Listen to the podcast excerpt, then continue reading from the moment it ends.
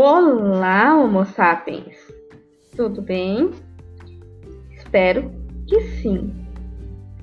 Aqui é a professora Raquel e esse é o canal Ensinando Ciências, ou melhor, o podcast do canal Ensinando Ciências.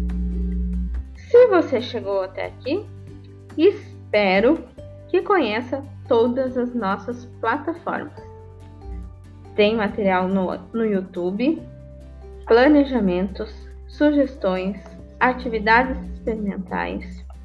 Tem conteúdo compartilhado no Facebook, tem dicas, tem materiais, tem posts no Instagram. Acompanhe todas as plataformas. Eu conto muito com seu apoio.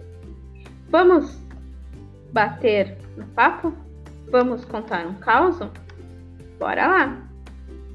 Então, divagando essa semana um pouco, lembrei bastante da minha infância e dos sonhos, dos desejos que eu tinha lá em mil e novecentos e lá vai bolinha.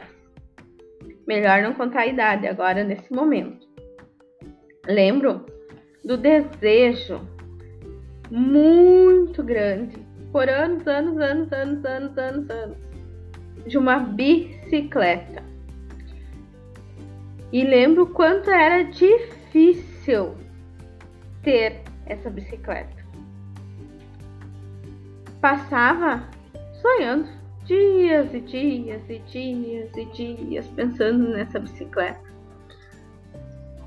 Depois, com o passar dos anos, ah, esse desejo foi se dissipando, que nem calor, similarmente. E... Mas eu ainda remonto na minha cabeça esse desejo. E essa semana me lembrei bastante disso. E dei-me conta de como, quando eu era criança, eu não tinha a menor noção da questão do abismo social, ou seja, dessa diferença social entre as pessoas, uh, particularmente inerente, uh, relacionada à quantidade de dinheiro que cada uma tem. É claro que, com certeza, eu me dava conta que tinham pessoas pobres e pessoas ricas. Mas não lembro-me de isso ser conversado, não lembro-me de isso estar presente nos programas de televisão que eu assistia, não lembro-me de conversar com relação a isso com meus amigos e amigas de infância. Não sei se isso não se fazia presente, não era exposto, ou isso não chegava até nós de algum modo, como a gente faz com as crianças no momento atual, né? Tem coisas que nós, como pais, mães, muitas vezes criamos barreiras para que não chegue, né? A, aquela criança, ao seu filho, ou a alguma criança que você é tutor ou tutora. Porque muitas vezes você pensa que ainda não é momento para isso entrar no convívio, né? Até porque muitas vezes não temos como explicar isso que poderia chegar. Mas esse abismo social lá em mil e novecentos e bolinha também gerava um limite no caminho. Um limite que particularmente determinava até onde essa criança, esse adolescente iria chegar. E não é muito diferente do limite que ocorre no momento atual, no mundo atual. E muitas vezes eu venho aqui conversar e falar sobre as dificuldades relacionadas aos nossos alunos e alunas, principalmente os que estão uh, em lugares próximos às periferias Desculpa. Então, essa proximidade uh, faz com que essas crianças tenham um limite até onde ir. Que, na verdade, não difere muito do limite que nós, alguns de nós também tínhamos quando, eram, quando éramos mais jovens, menores.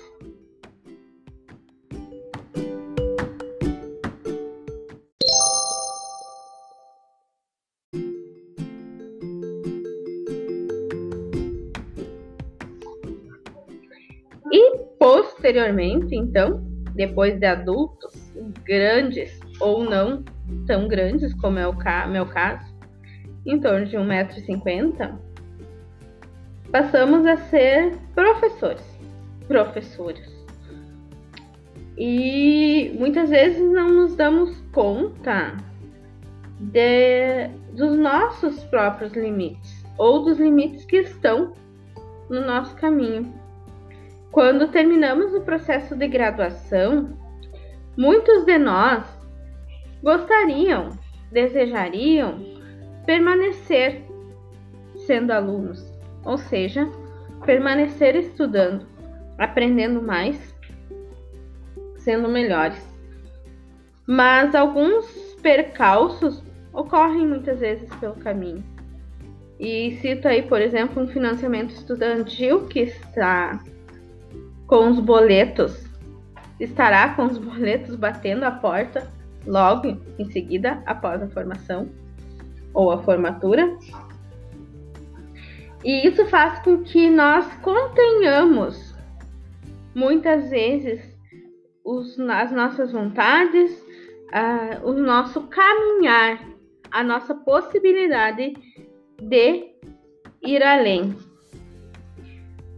Uh, e Por vezes, inclusive, temos a sensação de estarmos parados no mesmo lugar, porque olhando ao longe, tem-se a impressão que a movimentação é mínima, que muitas vezes o desejo é de ir muito, muito, muito, muito além de onde nós estamos.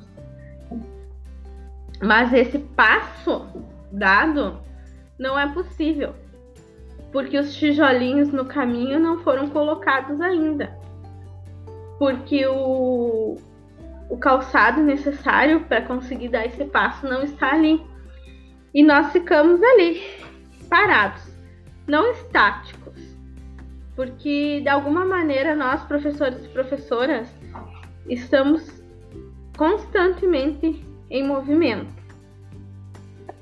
E estar em sala de aula, construir, né, esse processo uh, profissional em sala de aula, também é um caminhar.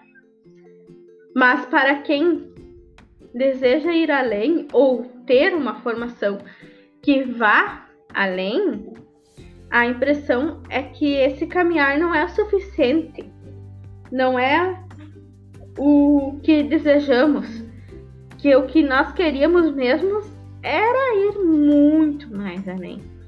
E com certeza, se cada um de nós, professor e professora, hoje tivesse as condições sociais e econômicas para ir além, nós iríamos. E aqui não é só a possibilidade de Uh, conseguir pagar um curso de pós-graduação. Aqui também há a possibilidade de comprarmos bons livros. Aqui também há a possibilidade de podermos vivenciar momentos em museus, por exemplo. Aqui também há a possibilidade de podermos ficar trinta dias fora do nosso país para aprender uma nova língua, uma nova cultura. Como é feito lá o processo de ensino-aprendizagem. Aqui também é o sonho de um mestrado numa universidade pública de qualidade, que muitas vezes fica a quilômetros e quilômetros do lugar onde você reside. Então, os desejos são muitos. O caminho é longo, na maioria das vezes, e os passos são pequenos, né? O, o, a distância percorrida, ela tem uma velocidade média muito baixa para a grande maioria de nós, porque após a formatura, muitas vezes nos tornamos massa de trabalho e colocamos esses desejos que, com certeza, na maioria de nós está ali numa caixinha, escondida lá embaixo do armário. E muitos de nós, ao longo do percurso, esquecem a caixinha. Esquecem dessa possibilidade, esquecem desses sonhos. E permanecemos na nossa profissão.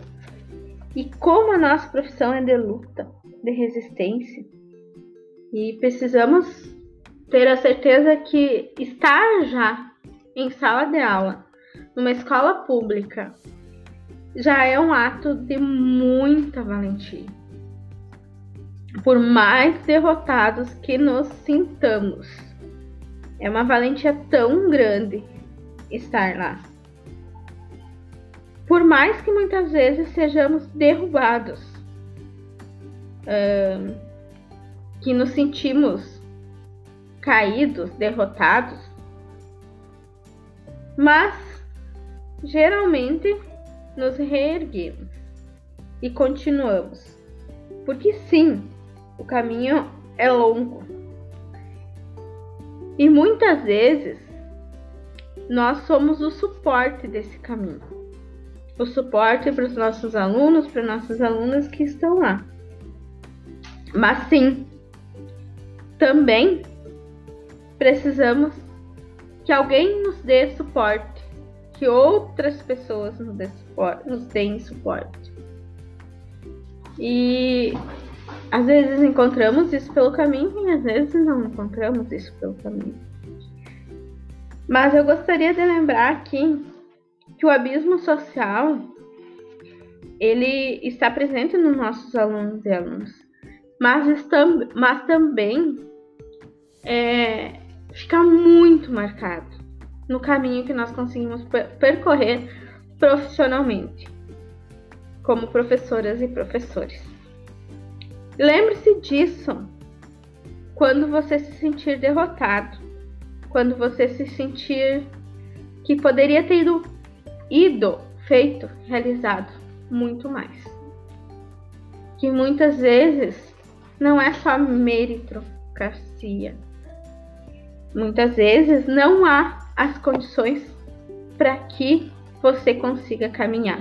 Os tijolos não foram colocados. Você até tenta dar um passo, mas os tijolos não estão ali. E nem tudo é culpa sua. Certo, professor e professora? Então, mais uma vez, lembre-se de se inscrever no canal em todas as plataformas. Espero que você continue cuidando de si e dos outros. Obrigada!